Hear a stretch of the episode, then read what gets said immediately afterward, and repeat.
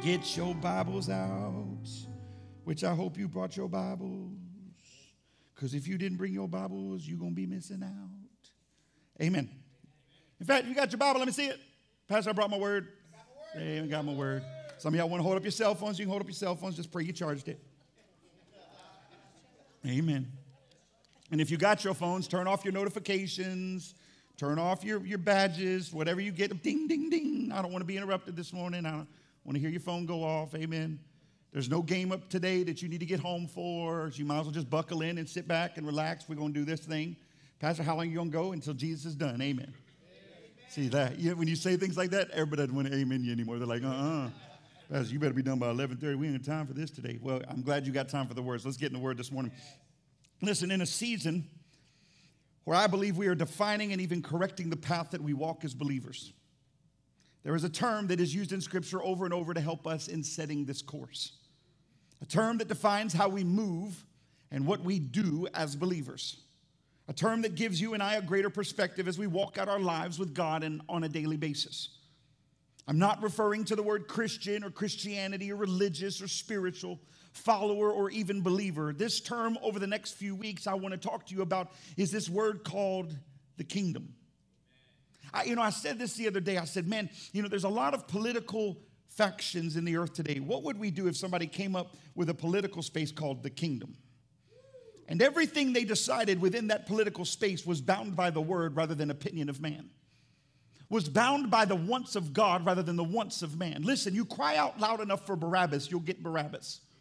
You cry out loud enough for something else, you'll get something else. But what, what happened to the people that said, if I'm a believer in Christ, if I choose to walk with God, then what I'm going to do with what's on the inside of me is pursue the things of God. Pursue who He is. Pursue where I'm going. Declare it, decree it, and walk in it. What happened to the believer that said, hey, you know what? No matter what goes on in the earth, I'm jumping in now. Because truthfully, today, what we do is we scour the word looking for what appeases us rather than what pleases Him. For over the next few weeks, I want to talk to you about the kingdom. This word is interlaced throughout Scripture, not to define a place, but to bring instruction about the way. God's way to live in our life so that we see the fullness He intended for it. It is time now more than ever that you and I put down the kingdoms that we are trying to build and begin to live our lives with His kingdom and His mindset. But before we can get into the kingdom principles that are in Scriptures for you and I, I need to make sure that the ground is ready to receive so that you and I can spend our entire lives not only hearing the word of God, but declaring and decreeing it and becoming greater than we are right now. Look what, real quick, before we get into our text for this morning, look at what the book of James chapter one, verse twenty-two through twenty-five says. It says this, and we claim the beginning of it, but we missed the tail end of it. It says this, it says, but be doers of the word and not hearers only.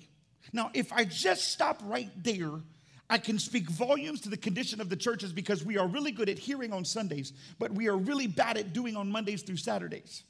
But he says this, he says, but be doers of the word and not hearers only, deceiving who? You. You're not deceiving him. You're deceiving yourselves. For if anyone is a hearer of the word and not a doer, he is like a man observing his natural face in a mirror. For he observes himself, goes away, and immediately forgets what kind of man he was. But he looks into the perfect law of liberty and continues in it, and is not a forgetful hearer, but a doer of the work. This one will be blessed in what he does. That scripture right there declares to you and I that the word has to have more than just an appeasing moment on Sundays. That the word is brought so that you and I might grow and become greater doers. Not just attending church service, but when the word is pulled out, that this is your moment to become better than what you are right now. I love it when seasoned church folk go, well, I've heard that scripture before. No, you haven't. Well, I've heard that message before. No, you haven't, because you wouldn't sit before Jesus and tell him you've heard that word before. And when the word comes out, you have to understand this is not Brian talking. This is the word of the Lord. If it comes out of this book, if it comes out of Genesis to Revelations, it is the word of God. And your mind, your heart, and your spirit should be ready to receive it, no matter if you've heard it a thousand and one times. In order to be doers, we must believe what the word says. And in order for us to believe, it has to be able to take root in our lives. Every time you come into this place, your ground should be ready. Can I say that again? Every time you come into this place and I say, let's get in the word, you should be like, yes. If I say, lift up your word, you're like, got it. If I say, take notes, I'm ready. Not, oh God, do you have your Bible? I didn't bring mine. Let me ask you this morning. How many of y'all drank coffee this morning? How many of y'all drank coffee before you left the house this morning? Because it's a part of your existence, correct? If I take away your coffee pot, you're going to have a meltdown. Some of y'all are in this room right now. I know who you are because I've seen you before a cup of coffee. Amen. But we have made the coffee cup and its contents of a greater priority than the word. We have made the appeasement of what we want greater than his word. When you come into the house of God, you should have an expectation that because I'm getting up this morning and there is breath in my body, there is a word that God wants to speak to me, and I know where I'm going, and I'm, I'm a part of this family of God, and I believe that my pastor has sought the Lord this week, and I've been praying for him. I pray that you do. Uh, I've been praying for him to receive a word from God this week so that I might be ministered to, so that I might grow and become more of what God wants me to become. Listen, if you walk in here full grown, you're going to die in this thing. Can I, can I just put this to rest real quick? And I'm going to say this with love, but I'm going to say it with a little tightness too. There is nobody in this room that is so righteous, you're not in danger of going to hell. Amen. Can I say that one more time? There is no person in this room, I don't care how, how long you've been saved or how many people you've led to the Lord or how many years you've been serving. I've been serving my whole life. I've, been, I've watched people that have served their whole lives in ministry and still walk away from God. Don't think because you've done a couple cute things in this lifetime that God is done with you and you have no more room to grow. You should always come to the house of God ready to grow. And if you are not, then your pride is leading you. And pride comes when? Before the fall. You should be expectant of what God wants to speak to you. When I go into prayer and I go seek God about what I'm to speak, I'm not going and going, oh, God, give me a word. I don't know what to say. God, I have an expectation you're going to speak to me first. Speak to me first so I have something to pour out. Fill this vessel so I have something to empty.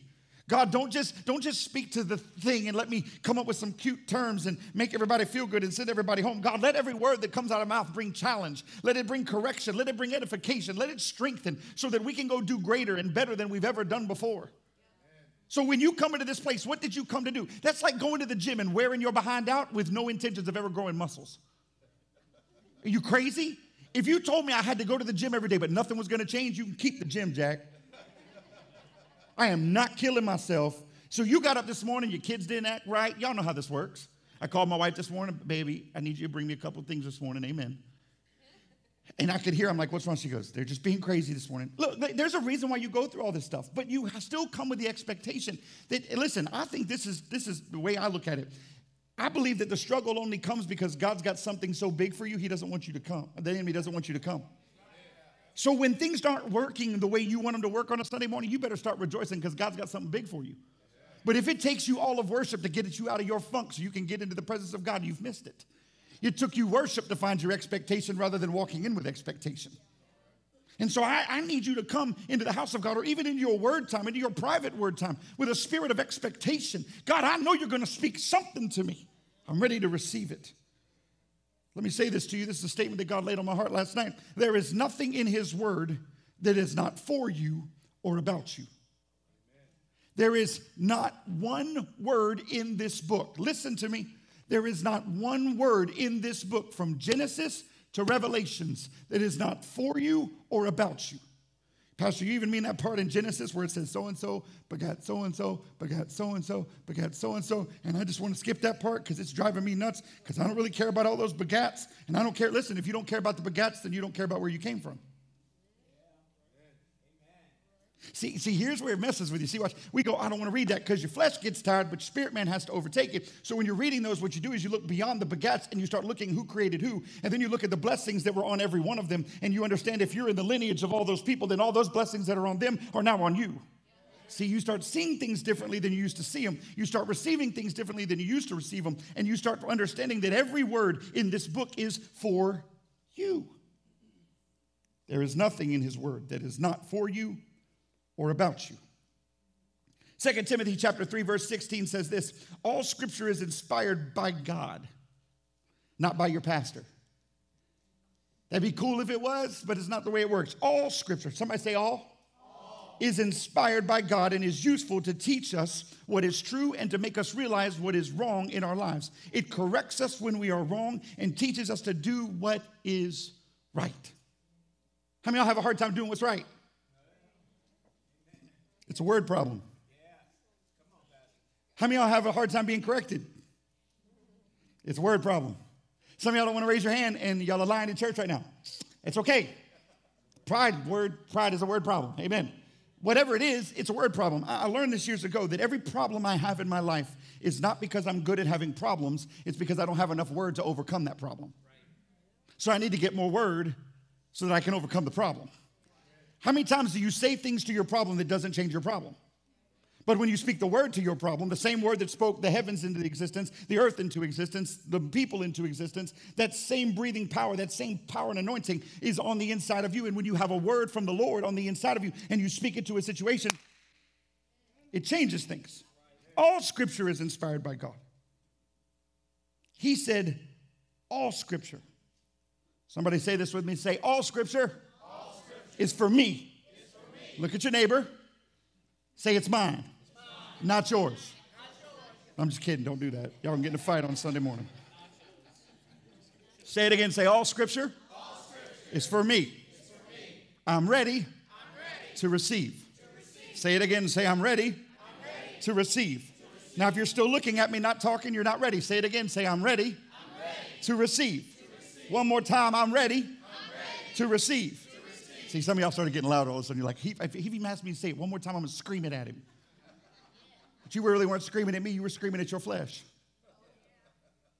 You were telling your flesh to line up with your spirit because you really want to receive this morning. Good. Now that we're all ready, get in the book of Matthew chapter thirteen. This is where we're going to be this morning. The book of Matthew chapter thirteen. If you don't have your Bible, look at your neighbor and say, I need to see yours. Amen. If you didn't sit by somebody who brought their Bible, move. Amen. No, I'm just kidding. The whole room just starts moving. No, don't do that. Okay. They don't love me anymore. The book of Matthew chapter thirteen. If you got to say, I got it. Got it. Go ahead. The book of Matthew chapter thirteen and verse three, it says this. Listen, a farmer went out to plant some seeds. Oh, Lord. And as he scattered them across his field, some seeds fell on a footpath, and the birds came and ate them. Other seeds fell on shallow soil and underlying rock. The seeds sprouted quickly because the soil was shallow, but the plants soon wilted under the hot sun, and since they didn't have deep roots, they died.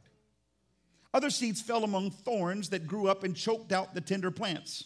Still other seeds fell on fertile soil, and they produced a crop that was thirty, sixty, seventy, even one hundred times as much as had been planted. If you underline things in your Bible, instead of underlining all those other things, underline verse nine. Anyone with ears to hear should listen and understand.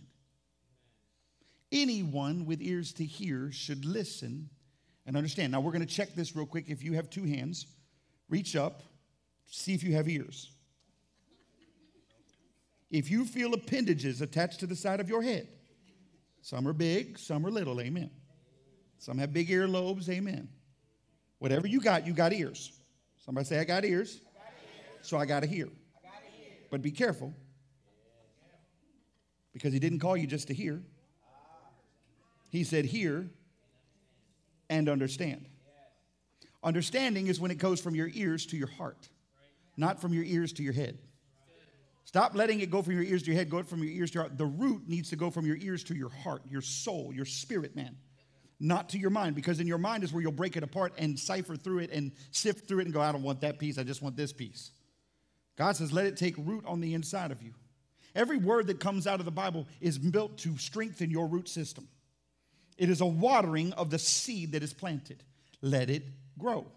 Okay, you ready?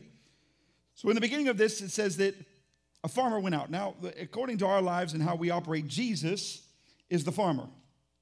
And he's looking for a place to plant seed. And I will tell you this, that he is not looking for the local church to plant seed. He is looking for people to plant his seed. Are you that person that is ready to receive that seed? Or are you telling God, I'm just not there yet? Because here's what happens. If you come into the house of God or you go into your Bible and you keep coming up with these spaces of saying that you're not there, then every time you, you ever read your Bible and you didn't get anything out of it? It's because your soil had some issues and it wasn't ready to receive what was coming. The Bible is full of seed. When you read your word, it is full of seed. I mean, it is chock full of seed. The problem is, is, is that if we are not prepared to receive it, then the, the seed will come and it will go, and we'll wonder why we're not producing fruit, or we're not seeing production in our own lives. We're not seeing the fruit of the word in our lives because we weren't prepared for it. Jesus is looking for someone he can place his seed in and see it grow so that the world can see that he's alive and well. Do you want to be a living plant or a dead plant? You know what happens to dead plants, right? They go bye-bye. Dead plants die. They're dead. You can't put life back into a dead plant. It's dead. I'm not I'm talking, I'm not talking one that's got a wilting leaf. I'm talking about a dead plant, Jack. I'm talking about those things that are just dead. How many of y'all ever tried to revive a dead plant? Did it work? Did you try really hard? I'll never forget, we got a plant given to me when I had surgery. My wife, man, she, she's the plant lady. It trips me out. I, I don't like plants. I don't like grass. I don't, none of it. I don't none, put rocks in the front yard. Leave it alone. I don't want to touch it. It's too much work. Okay. So so she's got this plant, and, and man, she's feeding it certain things, and she's giving it special food, and oh, baby, it's got a sickness. The plant's got a sickness. Let it die. It's a plant. It's a plant. It's not a human being. It's a plant. It can die. No. It brings oxygen. It, it brings, it. I like it. How many things in our lives die that we keep trying to revive with things that will never work? Yeah. How many things is God trying to take out of our lives? Look, the truth of the matter is that there was too much time consuming on this stupid plant. I'm like, it's a plant. Let it die. No. I mean, the pot sat in our living room with soil in it after the plant died. Like we were hoping for a resurrection. We're just going to leave it there. Praise the Lord. We're going to see how long it stays. I don't know what was going on, but but so many times in our lives, we, we spend all of this time trying to breathe life, but trying to breathe mortal life into something that God has tried to remove. And here's the truth of it. If you understood God, you'd understand that seasons come and go. We had a season for that pretty plant, and that season came and went. Oh, well, let's move on. Let me say this to you real quick. Your belief is determined but what you're willing to receive. How many of y'all believe in God? How many of you receive everything God says? Because if you don't, then you are struggling in your belief. Your belief is determined by what you are willing to receive, not from me, but from the word. Listen, I challenge everyone in this place. When I'm done preaching, go home and look up everything I'm giving you and then read it over again. Because it says study to find thyself approved, not to fact check your pastor. Amen. Well, pastor, I went and read it. I didn't get the same thing out of it. Duh, that's why we've been able to do this thing for two thousand years. Because God gives revelation to each one of us as we read. That's called rhema. I don't know if you understand that. That's a, that's a biblical term. It's divine revelation from God so that I might get something out of it to bring something to you. But you might go read it two days from now and go, that was good. But God, God spoke this to me. Why? Because he desires to grow your root system, not to make your root system look like my root system. He wants to strengthen me in things in my life. My things are not your things. My struggles are not your struggles. My, my stuff is not your stuff. You don't go home to a little girl named Love every day. I love that girl. I'm just playing. She keeps me in check. Amen. She keeps me prayed up. Hallelujah. Truth is, is that you, you, you, we all have our stuff, but God's trying to strengthen you. I'm not saying take my word. Take his word and let it take root on the inside of it. Your belief is determined by what you're willing to receive. When you open up your word to read, are you looking for a word that satisfies your flesh, or are you looking for a word that will change you and eradicate your flesh? God, I know there's a scripture about my finances in here. I, I don't know how I'm going to pay my bills. I don't know. I can tell you how. Stop spending all your money at Walmart. For the Bible says to be a good steward of what he's given you. It says to bring your tithe to the storehouse, but we'll talk about that another day. Render God what's God's. Render to Caesar what's Caesar's. I, I know that's all crazy, but that's what he said in his word. Pastor, my marriage, my, my marriage is so broken, and, and, and I just, I don't know what to do. I got to call everybody. No, the Bible says that what God puts together, no man can tear apart. Then let me just say this to you as a sidebar. If another man got in the way, you might want to find out why. Swallow. I told somebody this morning this wasn't going to be an easy one. But the kingdom of God is not easy. The kingdom of God is straight and narrow. Wide is the pathway to hell. Narrow is the gate to heaven. Somebody wants to make it wide because you want it easy. Baby, this wasn't supposed to be easy. Those who endure till the end shall be saved, not those who call themselves saved shall be saved. You can be living in sin, attend church on Sunday, still living in sin. I'm going to tell you this, and this is not popular theology, that heaven is not going to be your reward, for sin separates you from God. Do not get it twisted that this is an easy walk. This takes some work, baby. And when you get off path, get back on, Brian. Get back on, Brian. Some of y'all don't want to get jacked around. Some of you don't get slapped around. You better get ready. Jesus is a father. God is a father. How many of y'all got whippings when you were a kid? My mama did the lift and swing. Any of y'all got that?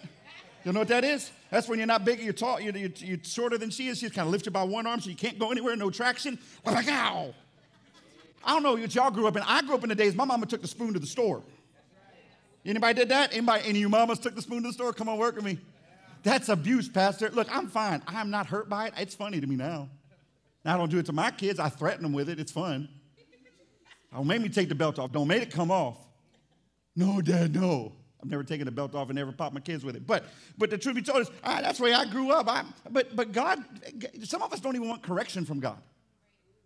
We, we don't want, no, I, I, God, I, I just want the blessings. I went to church, therefore I get the blessings. Satan saw it, sat in heaven, was the chief of worship, yet because of pride and disobedience got booted. If Satan can get booted out of hell, what do you think your disobedience will do to you in heaven? See, so many people want to say, but God, the grace, Pastor, the grace and the mercy of the Lord, his grace, his mercy is new every morning. His grace, I'm saved by grace. Yes, you are saved because he was gracious to your stupidity. Let me help you with something. He was gracious to your ignorance. But be careful that once you have understanding, that you do not go back to your ignorance. For the Bible says if you have understanding and you go back to your ignorance, the cross is now in vain.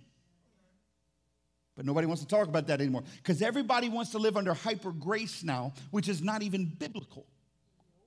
It's not even in your word. You can't, the Bible says you cannot make it to heaven because of grace. You are saved because of grace. You do not make it to heaven by your works. Let me pause y'all real quick because oh, he's about to go into a works thing. He's going to tell me I, I have to work to get to heaven. No, because that drives me nuts too. How you, how you know you're going to make it? I'm a good person. I do good things. We should all desire to do good things, but whose life? Where are you serving? Who are you committed to? Who is the authority in your existence? What, what do you submit under? The truth be told is all of this is found in the Word, but yet we ignore it. And if we're not ready to receive this thing, then none of us will carry the kingdom of God. We'll just carry our opinions and our feelings. So let me read this to you one more time. Listen, a farmer went out to plant some seeds as he scattered them across the field. Some seeds fell on a footpath and the birds came and ate them. Other seeds fell on shallow soil with underlying rock. The seeds sprouted quickly because the soil was shallow. But the plants soon wilted under the hot sun, and since they didn't have deep roots, they died. Other seeds fell among thorns that grew up and choked out the tender plants. Still other seeds fell on fertile soil, and they produced a crop that was thirty, sixty, and even a hundred times as much as had been planted. Anyone with ears to hear should listen and understand. As I'm reading this scripture, I'm seeing that there are four types of people. And before you leave today, you're going to have to define yourself and decide where you exist. The great part about God's word is this, that in this moment it has come to bring change so that you and I can step beyond church attendance and become carriers of the kingdom. Take what I've given you so far and then let's go to the explanation of the parable in Matthew chapter thirteen, verse nineteen. This morning we're going to break down these people, these four different types. Verse nineteen says this, the seed that fell on the footpath represents those who hear the message about the kingdom and don't understand it. Then the evil one comes and snatches away the seed that was planted in their hearts. Now, as I'm reading this, I, I, I'm looking at hear it but don't understand it. But, but here's the truth of it. Understanding has become the excuse of the believer. Because we go, I just don't get it. I don't understand. I don't know what he means. You know what he means, but you won't allow it to take root in you. See, this is this describes the footpath believer, the footpath people. This is not referring to a person who just doesn't know because of immaturity, but one who refuses to get to know or understand. These people are the ones who attend church only to fulfill the law. Gets quiet, doesn't it? The ones who only attend because we live in Southeast Louisiana and we're in that space where we go to church because that's what you're supposed to do on Sundays and that's how you make it to heaven. Those are the ones that come to appease the masses. Well, I came because my, my, my, my girlfriend asked me to come, or I came because my kids wanted me to come, or I came I came because they, they, you know, I'm just here to visit. I'm not staying. I just, I just came to sit in. Or I walked in because I want to check things out. I want to see what y'all are really all about. I want to see, I want to see what kind of this you have or what kind of that you have. And if I don't like your worship, I'm walking out the door. They walk in and walk out in order to check off the box of attendance. Well, I attended three times this week. God, that quiet, that that that puts me in the drawing for a blessing. Pastor, I, I, I came in. Did you see me? Did, I was there. I, I was there. There's a danger here, though. Because watch this. In John one, chapter one, verse, chapter one, verses one through five, it says this. You don't have to turn there. It says, in the beginning was the Word. And the Word was with God, and the Word was God. He was in the beginning with God, and all things were made through him, and without him nothing was made that was made. In him was life, and the life was with light, was, was, with, was the light of men. And the light shines in the darkness, and darkness did not comprehend it. What, what, can I just read this to you real quick? Because I don't think you've ever seen this. This is when the word starts to get really crazy to me. Have you ever seen this? In the beginning was the Word, and the Word was with God, and the Word was God. Watch what the next word says. He. Read it in context. He. Which gives the word persona. It gives it identification as a relationship. It says, he was in the beginning with God. So God does not exist without the Word. And it says, all things were made through the Word, which is God. And without the Word, nothing was made that was made. In the Word was life, and the life was the light of men, and the light shines in the darkness, and the darkness did not comprehend it. Listen to me. If this doesn't speak volumes to you, you cannot have a life with God without a word from God. You can't. Stop trying to have a life with God out of your attendance on a Sunday morning. That is not a life with God. A life with God is when you pursue a word from God. What are you pursuing this morning? Well, I just I want to come to church because we're supposed to do. No, you should be here to receive a word from the Lord so that you walk out and you can apply it and God can use you and change you and do his greatest work in you. Yeah. You cannot have a life with God without a word from God. And in order for seed to be planted, the fallow, the hard ground, the footpath must be broken up. This allows you to go from hearing to understanding. The seed has no power until you desire to understand what is being deposited. Until then, nothing will grow. Nothing. So that when you leave this place and you go, man, it was a good service. It felt, I felt good. I felt good. Did you get out in the crowd? You get out in your car and your phone rings and all hell breaks loose. And then the word disappears. I can sit up here, jump, shout, do a cartwheel, give you everything that's going to give you success because the word gives you all that stuff. Make you tell you you're victorious, tell you you're going to triumph today, tell it's going to be the greatest day ever. And then you walk out of this place, you go, oh, God. Some of y'all lost that last Sunday. We finished service, said we're going to live our lives as a sacrifice, and you went to church, went home, watched your football game, and your favorite team lost. And then you thought all hell broke loose. I got to say this real quick. My wife wasn't happy with it. My son was being a smart behind. We were talking about it. It's just kind of a funny moment to me. Y'all going to be like, ooh, that's messed up. But I thought it was hilarious. My wife's going to give me really dirty eyes in a second. So I'm going to look over here and not that way. That's not to ignore y'all. But I just, I see her in my view and I don't want to see it. Amen. Um, my wife was disappointed. Any of y'all were disappointed last Sunday? Can I just say this to you real quick so we just get over it? There was no conspiracies. The, the, the referees didn't screw nothing up. There's no referee gate. We just got outplayed. Amen. Praise the Lord. We're not going to the Super Bowl. Amen. Okay. Oh, oh, you'll be, you'll be okay. Jesus is still on the throne. So we're sitting there, we're talking about playing video games later, and I told my wife, I said, I can hook up the games and you can play Sonic, because she used to love to play Sonic when she was a kid. I was trying to give her something of enjoyment, because she was walking around the house, and I thought somebody had died. Amen. And um, and and my son said, yeah, Dad, maybe she can play Madden so the Saints will win. I politely looked at my son, and I said this to him, run, because she's coming, bro, run. You're not going to survive much longer. Get out. He was like, oh, God. I said, bro, you're, you're in trouble now. Tested my wife goes, that's not funny. And I have to be honest, I was in his room dying laughing. Ah! I mean, I was, it was one of those ones where you just, ah! I couldn't breathe. My gut hurt. It was, okay. So that was just a sidebar for you this morning. I don't even know why I told you that story. It just was a good story. Just kind of fit the moment. Amen. We have to let God break up the fallow ground. So here, let me say this to you. If you're here this morning and you say, I'm just here in church, stop it. Don't do it anymore. You're missing it. Hand God your fallow ground and let him begin to break it up so that he can do his greatest work in you. If there's hardness in your life, that's not God's reason or plan for your life, let him have it. Let him break it up so you can move forward. Amen? Okay, so some of you might be on the footpath. God can still fix it. We go on in verse twenty through twenty-one. He says, the seed on the shallow soil represents those who hear the message and immediately receive it with joy. Pastor, that's me. That's me. I'm that person. I hear the word and I immediately receive it with joy. But you didn't read verse twenty-one. But since they don't have deep roots, they don't last long. They fall away as soon as they've, they have problems or are persecuted for believing God's word. So we went from the footpath person to shallow soil people. The seed looks good on the outside, but has no depth. Okay, I'm going to say this with love. All love, put your offense in your back pocket. Just because you dress up nice doesn't mean you got it. You know, I grew up in the day in church where we wore suits to church. Anybody grew up in those days? I mean, I grew up where you, you, you wore, well, bam. Like, you brought your best to church. I got it all. Like, look, look at this. Problem was, for most people, it was a masquerade of what was really going on on the inside. Because people brought themselves presented to let man see them, but they would not present themselves to the Father. Now, I don't have a problem with wearing suits, and I'm probably going to shock you one Sunday and walk in here in the suit and be like, oh, it's a funeral service. I came on the wrong day.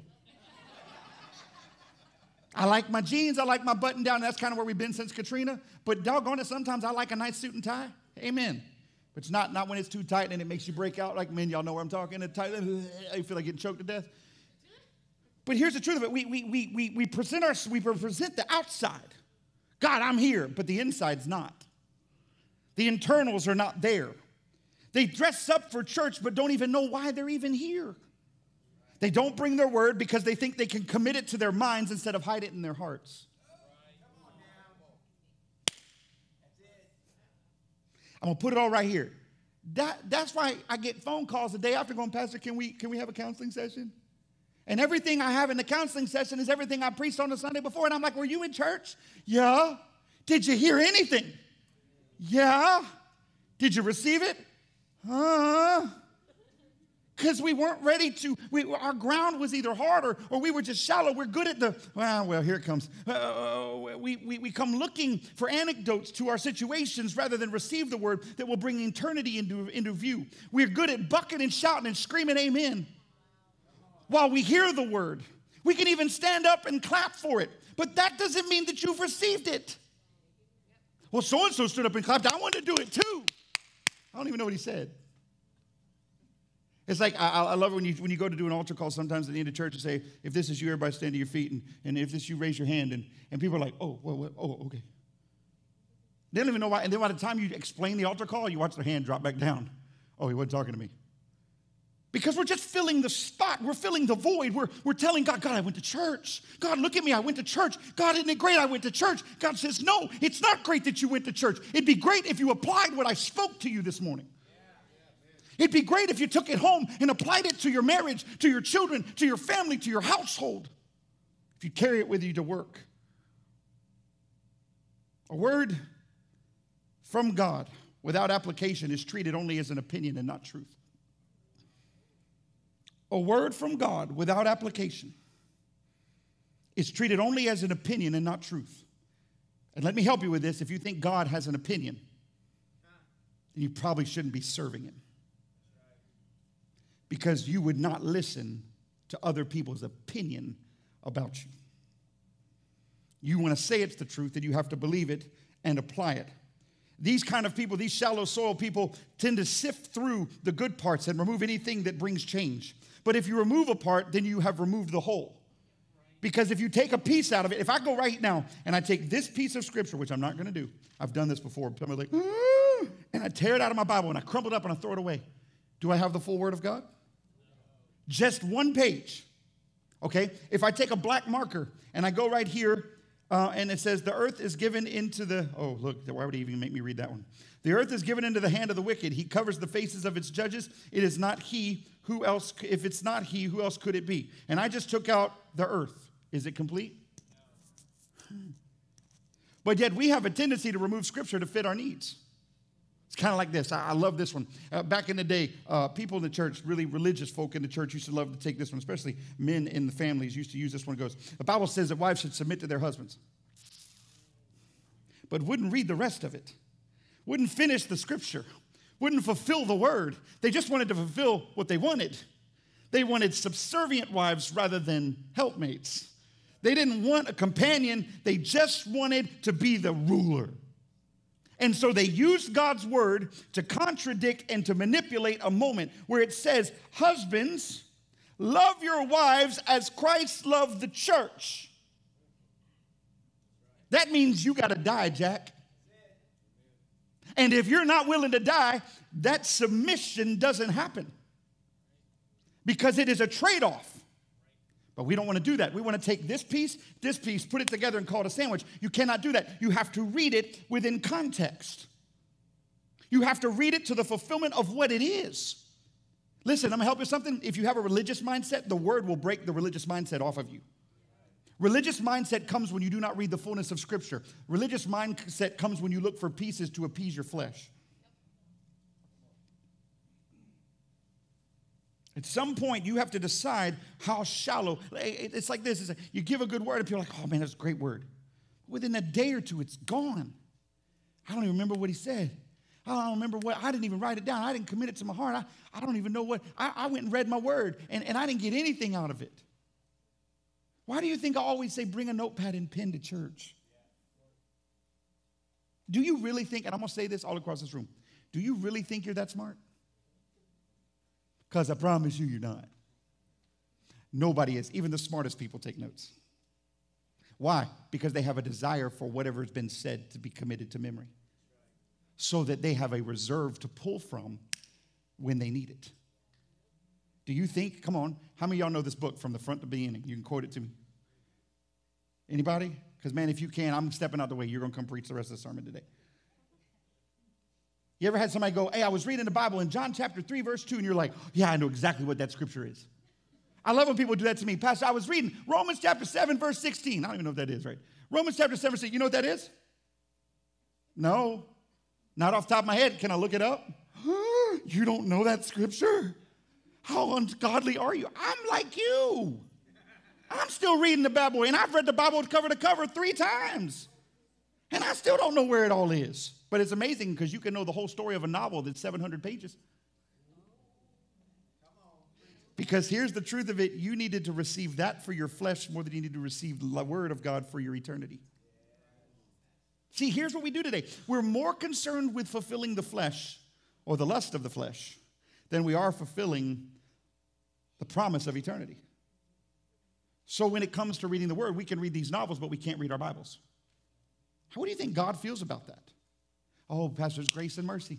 Grace and mercy. He's got grace for me. He knows my heart. I know. And your heart's deceitfully wicked. I didn't say that. Your word did.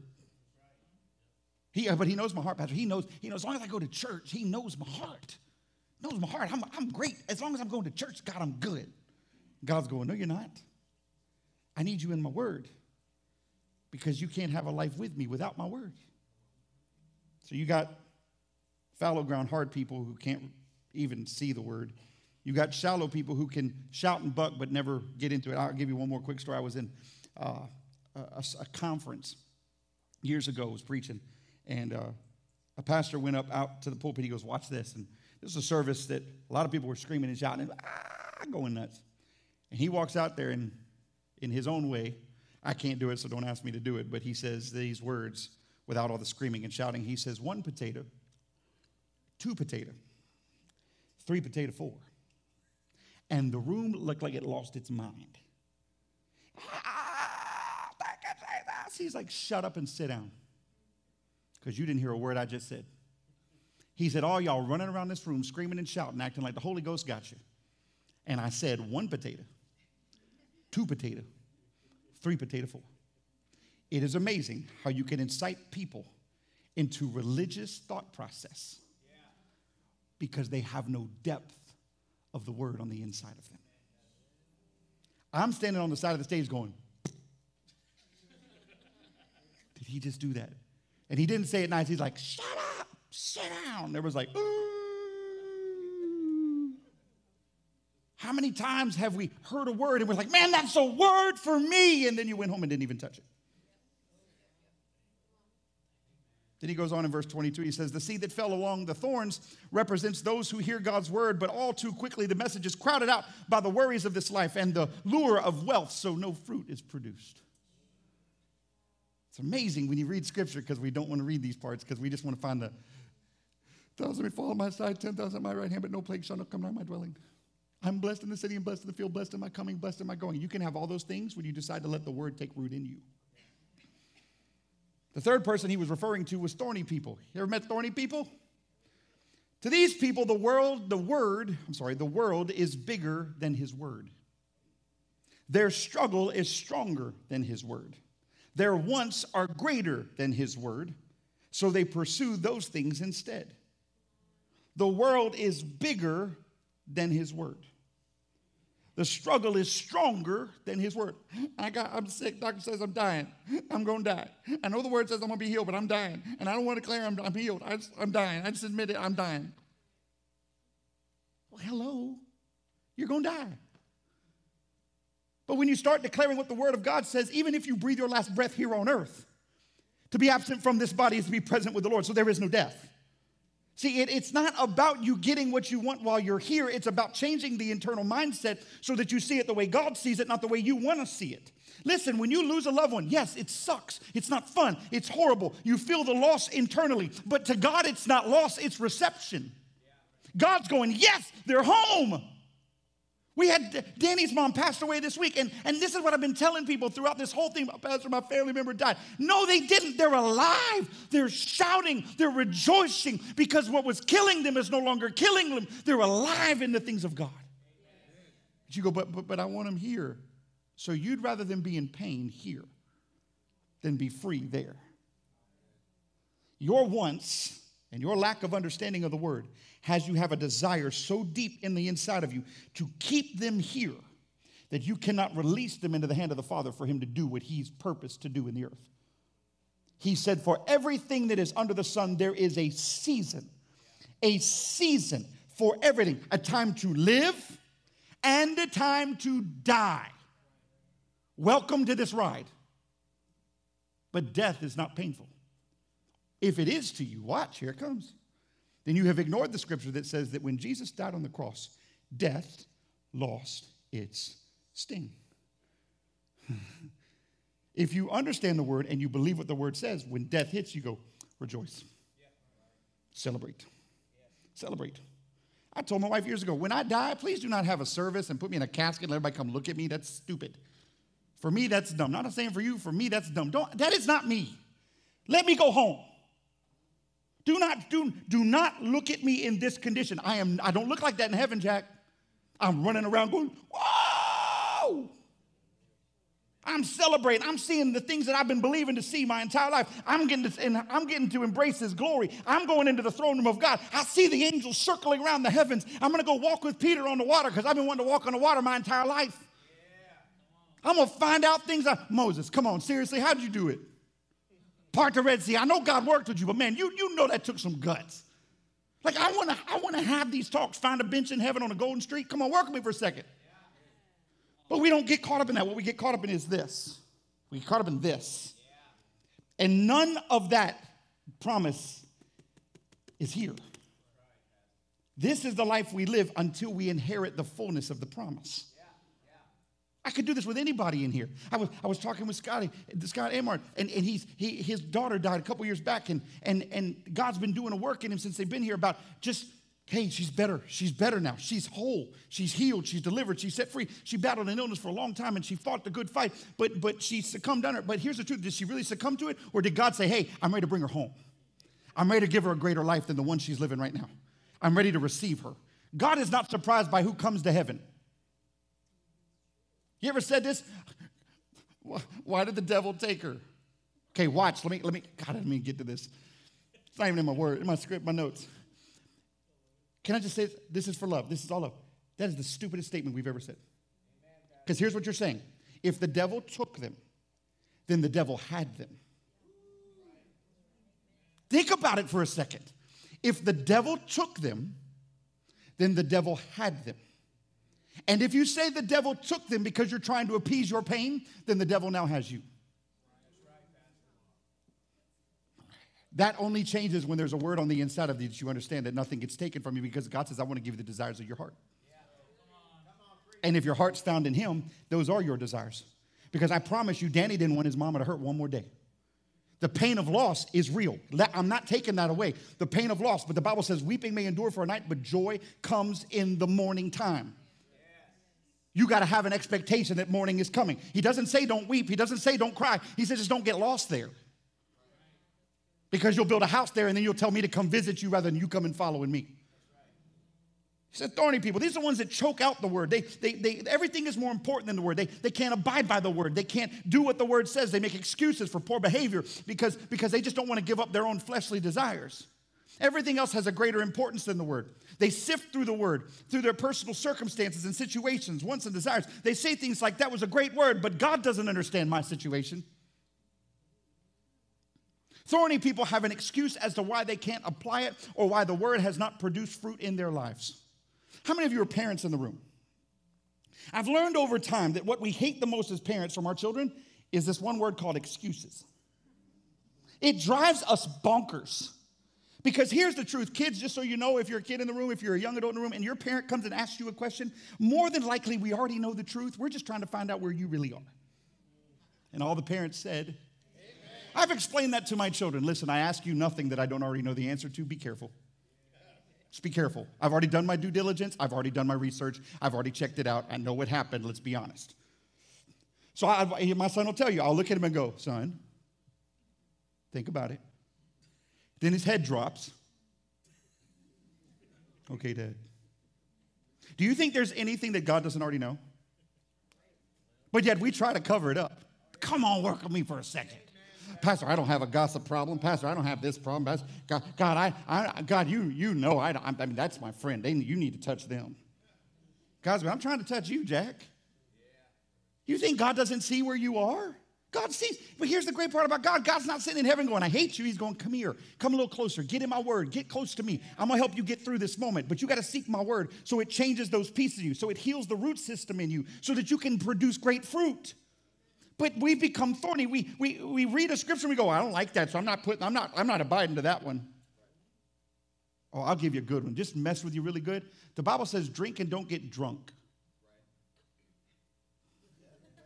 I'm going to walk over here for a second because I feel all the pain right now. It says, be angry, but sin not. It says, don't let the sun go down on your wrath. I'm just giving you a few. But what we do is, uh, oh, no, God doesn't care. Why is it in here then? If he didn't care, why is it written in Scripture? If you can say that God doesn't care, then you don't care. So what we do is we become thorny, and so we, we would rather, okay, so watch, thorns. Thorns are very hard material with piercings on the inside of it. What happens is you take the word and you become thorny. You actually crucify the word all over again. The Bible says in the beginning was the word, the word was with God, and the word was God. In other words, God is the word. When you become thorny to the word, you now re-crucify. You now deny again. You now. and you're more okay with it bleeding out than you are bringing it life.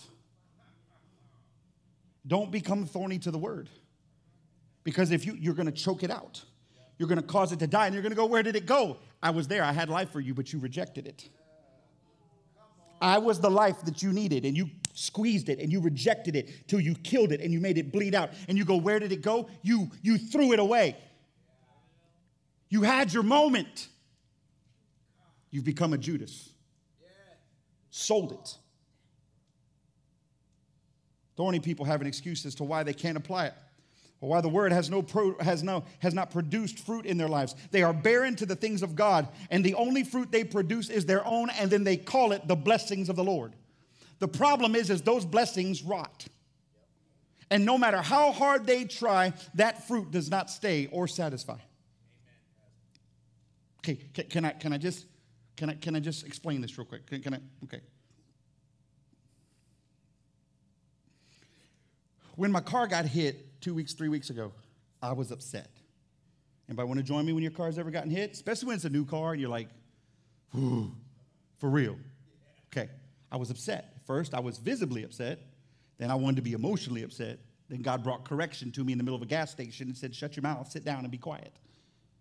So I went, okay, and I decided to be nice to the older lady that rammed into my car. And, and so, so I, I leave, and I'm praying, and Tiff gives me a word that says, you know, baby, God's probably just saving us from something we don't see. And I'm like, you're right, you're right, you're right. So I, I explained to you the blessings of all the things that are happening.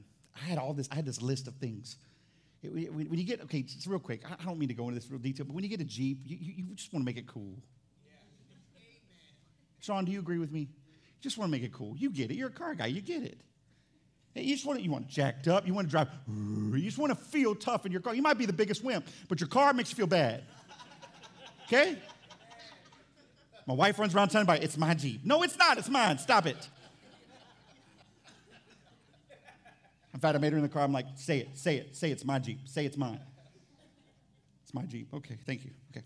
Uh, so in the process of everything changing, I... I got my new bumper on the car. Praise God, I got a new bumper. Praise God. Got a cool bumper. You know, cool bumper. It's got room for a winch and everything. I have no idea what a winch will do, but I want a winch. Some of you guys, some of you ladies are like, that's stupid.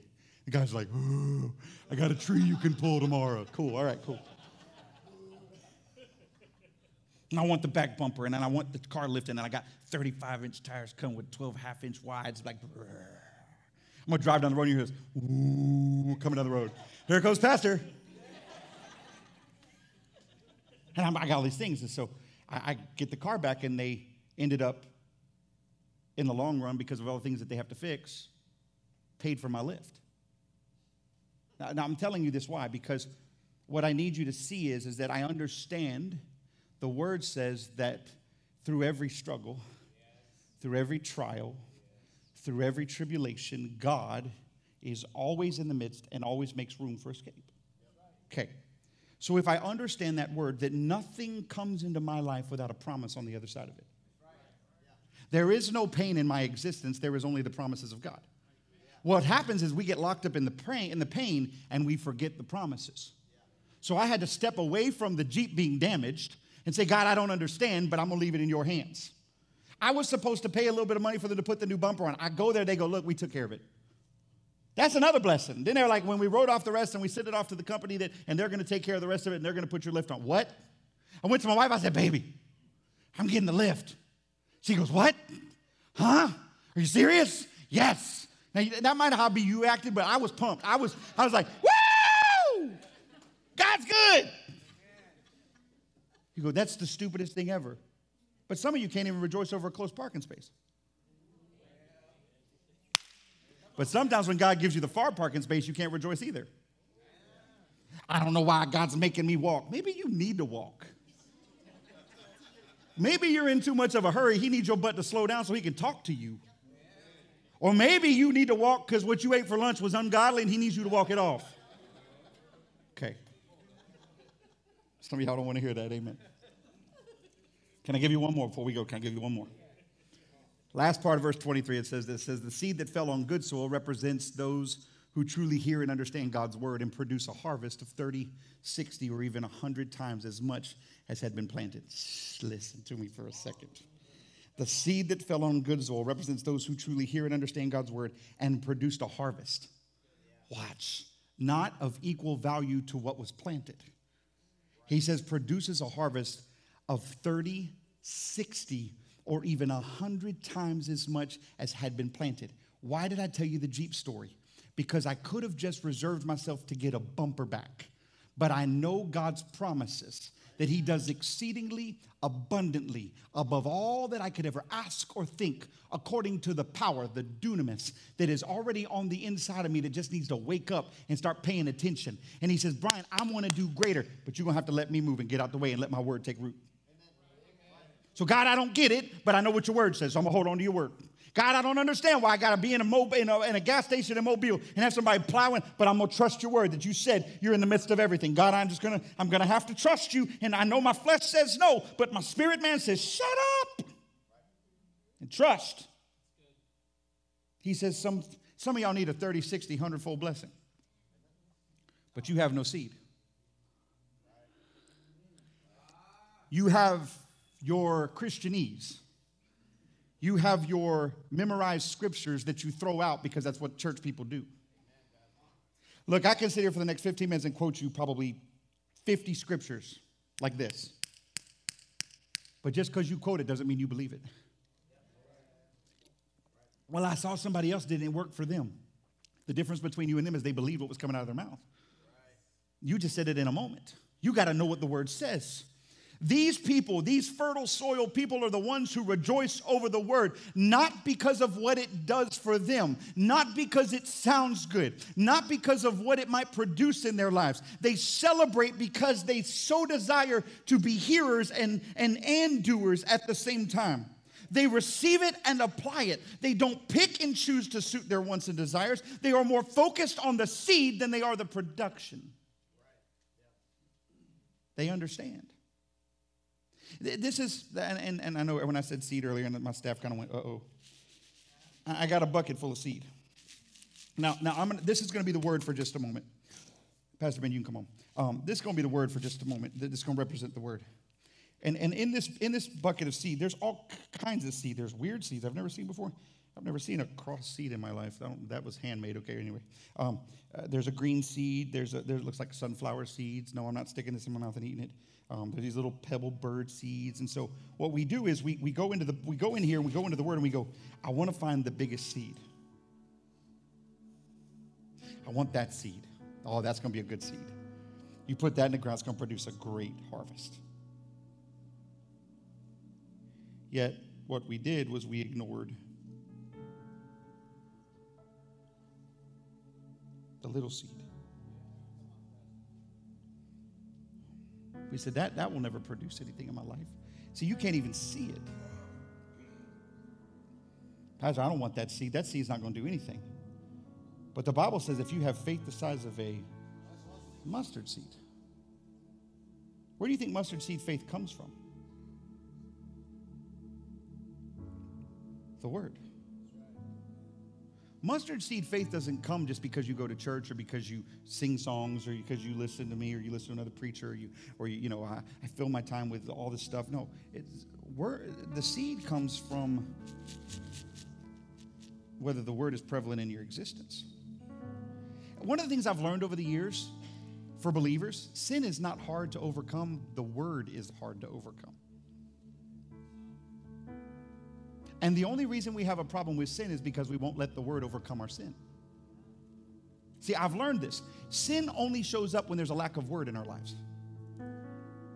Because the moment sin shows up, the word devours it. Because the word said that can't live here. Did you okay, wait, did you did you did you read what I said? Oh, I gotta find it now, doggone it. Because it's it says in the beginning was the word, and the word was with God, and the word was God. He was in the beginning with God. All things were made through him, and without him nothing was made that was made. In him was life, and the life was the light of men, and the light shines in the darkness, and the darkness did not comprehend it. In other words, the darkness could not devour the light. Could not, could not. It had no power. Sin only shows up when there's lack of word in us. But yet what we do is we, we get the word and we, we cipher through the word. We go, God, if I could just find that one morsel, that, that one seed that'll fix everything. And God says, it's not one that fixes, it's a handful.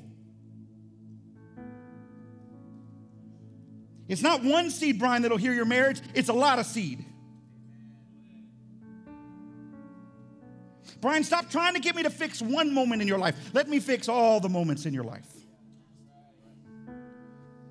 But God, can't you just do it? Yep, if you'll just get in my word. Well, Pastor, that's enough seed. That's not enough yet. What are you doing, Pastor? You're making a mess. No, I'm not.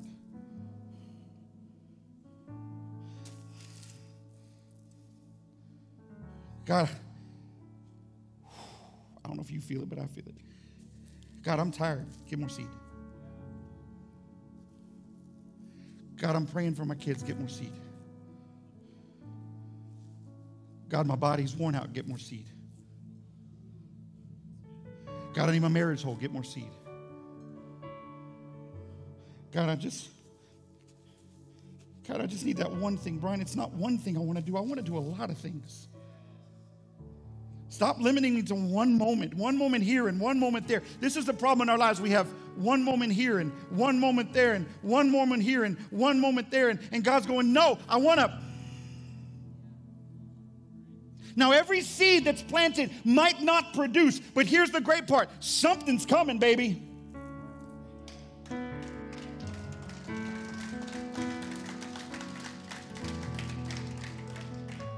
And here's what's great about the seeds being planted in your life. When rains come, when storms come, you get excited.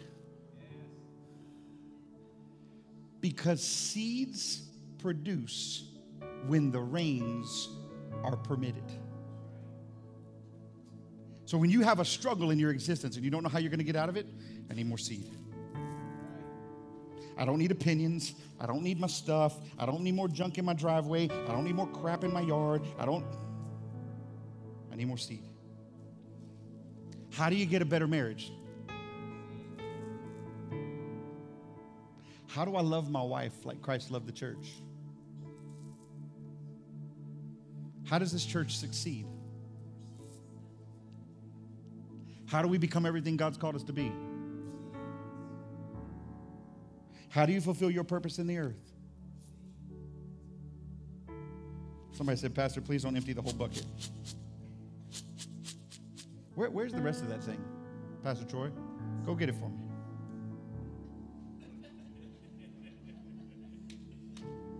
I'm going to show you something real quick. Can I, can I just finish this real quick? I know you want to get to lunch. You're like, Pastor, you're talking about seed. I'm hungry now. Okay, stop. More seed. I wrote this as I was closing this message out. More seed. More harvest. But understand that the seed that comes from the word is not your harvest, it's his in you. More seed. Watch. I'll watch. More seed. Give me that. Hurry up. Give it to me. Give it to me. Give it to me. Just open that sucker up. Good. Now watch. The bucket's empty. But the word of God is like a bo- is like a bag of French fries from McDonald's. Just when you think you're out and you think there's nothing left, you go to you go to throw away the bag and you shake it.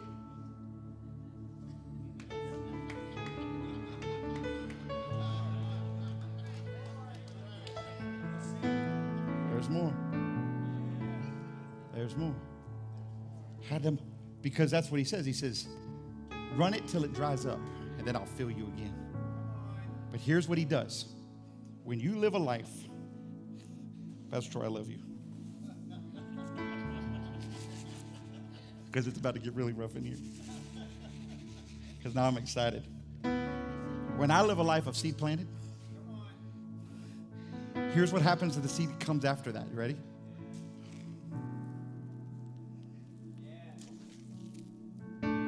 Watch. Watch. This seed no longer just affects me. It affects everyone who comes around me.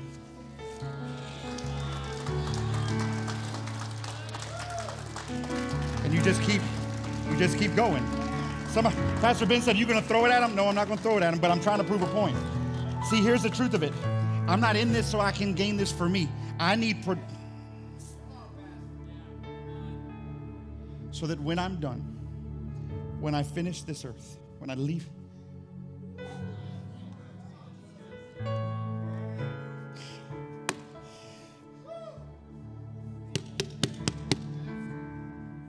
So when I'm done, my kids will stand here and go, okay, I got to get more seed. Dad, Dad taught us a life of planting. We saw the harvest in his life, but I want the same harvest in my life. And it is not for them to run up to the altar and go, let me pick up Dad's seed. Let me pick up Dad's seed so that I can throw it again. No, no, that's not your seed. You can't live off the words of your ancestors. You can't live off the promises of your grandparents and your great-grandparents. You got to live this thing for you. And know that the word is there to bring fruit into your life. So that when I'm done, watch this, because I believe this all in my heart. Those statements of, well done, thou good and faithful servant, mean this. You didn't just have my word. You used my word. You didn't bury your talents. You multiplied that sucker. Now enter the kingdom of heaven. Everybody stand to your feet.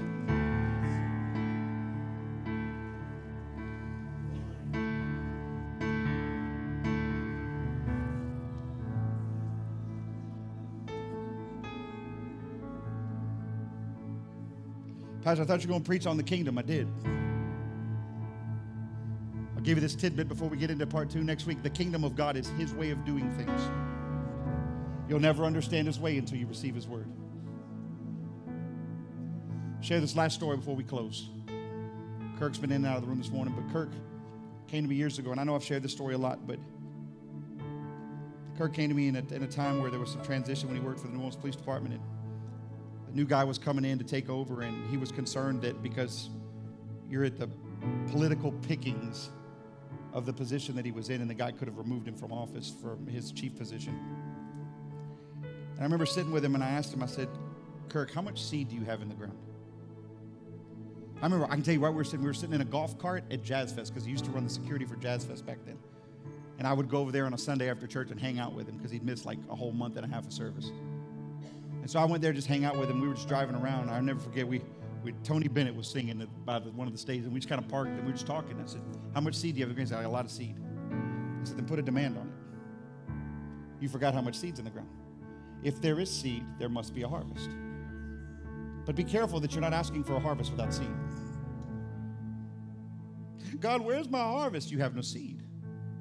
How do I get seed? The word. It's all in here. It's all in here. This is seed. At my worst, this had the seed to bring forth a harvest. At my greatest, this had the seed to bring my harvest. This is not a book I run to when I'm in pain. This is a book I run to, period. Good, bad, ugly, wrong, indifferent, doesn't matter. This book has all my answers. Pastor, that's the dumbest thing ever. No, you believe in everybody else has your answers dumb. How can something that didn't create you give you an answer to your creation? You wonder why creation is damaged today. Because we let the world tell us how we're going to live rather than let God live through us. Thy word hath I hid in my heart, not in my mind, not on Sundays, not so I can be seen, but so that tomorrow morning when I wake up, I'll grab my word and say, God, speak to me today.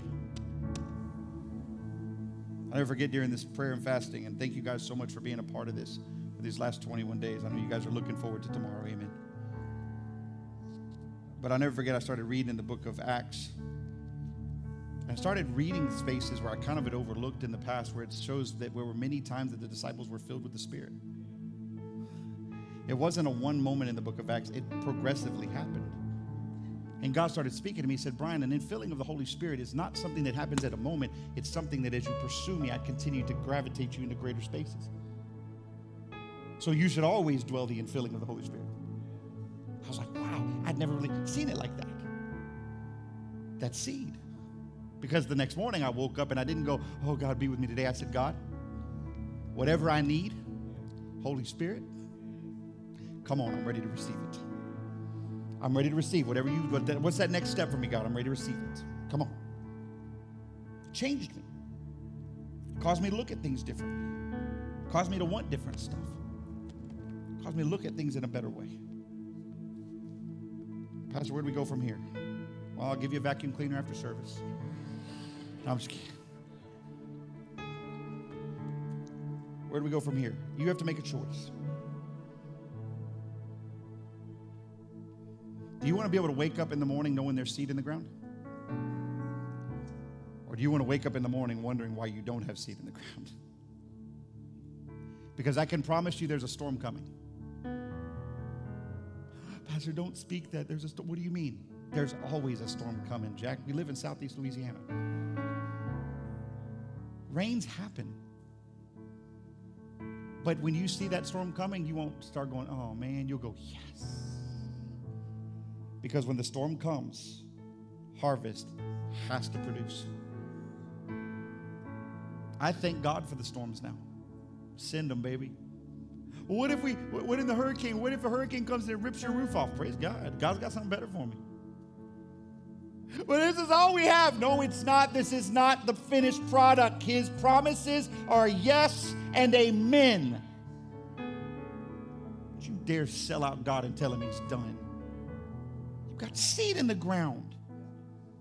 But make sure that your yard doesn't look like this. God, I got one.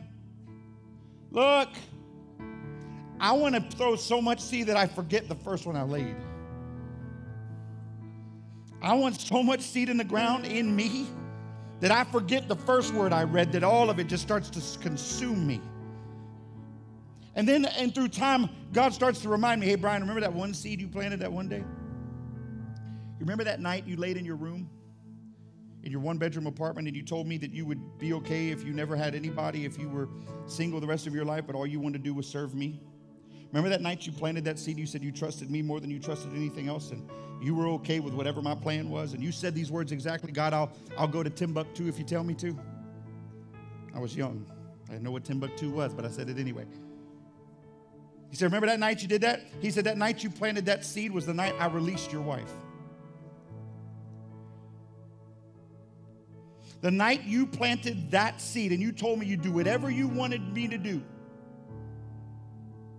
that was the night that I decided that I had a greater thing than what you could see. And you thought you would never be a great father. You thought you'd never have kids. You thought you'd never be married. And it was that night that you committed to me and my word that I just released the seed to grow.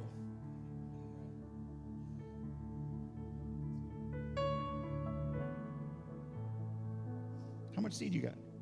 And how much harvest are you missing? I'm going to challenge you for the next seven days. Here it comes. To make the next seven days a focus of planting seed in you. Every day, I want you in the Word. Every day. Every day I want you in the Word. Every day. I don't know where to start. Just open it. God will talk. I've said this a thousand one times. I'll tell you again. Every time I go to my Word and I get ready to pre- get ready to get, seek my Word, I do this. Father, I don't know where you want me to go, but I trust that you're going to lead and guide me. God, speak to me through your Word. Don't speak to me through my emotions and my wants. God, whatever you want to tell me, I'll listen. But use your Word to talk to me, because I want your Word to have a special place in me. Every time I pray that prayer, God speaks to me through his Word. Every time. I don't need you to be theological. I don't understand what it means. Sit on it. Sit on it. Sit on it. Let it be for a minute. Rest in it. Meditate on it. Watch what it does in your day. And then watch the fruit of it for the next seven days till we meet again. Till we stand in this place together next Sunday. I want you in your Word. Because what I'm going to preach for the next three weeks will make no sense if you don't have a desire for the Word of God. It won't. It'll be right over your head. But I need to prepare you to receive what's coming for the next three weeks so that we can inherit the kingdom of God in the earth. If you feel like it, take the hand of the neighbor standing next to you. If you don't, just say, hey, I'm good. That's okay. I know we're dealing with times right now, and I'm not trying to be inconsiderate, but I believe there's strength when we take hands. Father, I declare in this place, right now under this anointing, I declare a boldness and a strength to go after your Word. And I declare in the name of Jesus, in the next seven days, we are going to see a harvest in this house.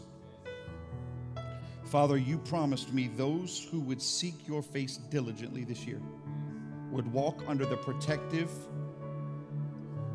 the protection and the provision of the Most High God. I am not consumed by what political agendas are happening around us or what's in the earth. I am consumed by the promises that you have for me and my family through your word. I am consumed by the word that was written before time and the one that still exists in time and the one that still governs time. Father, I pray this week that we would be righteously convicted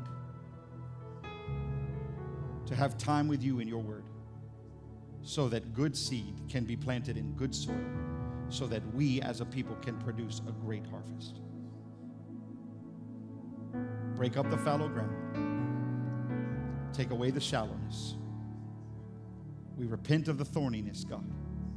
We desire to be fertile soil so that we can receive and produce what will bring glory to you and to your kingdom.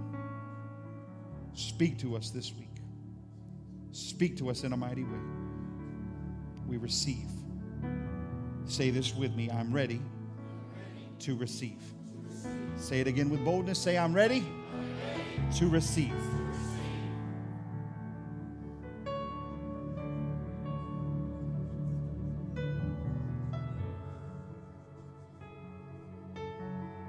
Speak as only you could speak. Take us from this place today, God. Give us traveling mercies as we go home. Bring us back safe and sound, whether to Heart of Believer and discipleship this Monday night, to youth group on Wednesday night, to worship practice on Thursday night, or right back here on Sunday morning, ready to seek your face like never before. Ready to worship you in spirit and in truth. Father, I'm believing that those, get in, those that get in the word this week will find a boldness that when they come back in next Sunday, their worship is going to be at a whole nother level. Give you the praise, the glory, the honor, the adoration. And Father, let every seed come out of the carpet. We thank you for today. We thank you for this family. We thank you for this church. Father, I thank you for the opportunity to be the pastor of this house. I give you praise for it now. In Jesus' mighty name we pray. Amen and amen. Thank you for your giving as you leave today. God bless you. Have a great Sunday.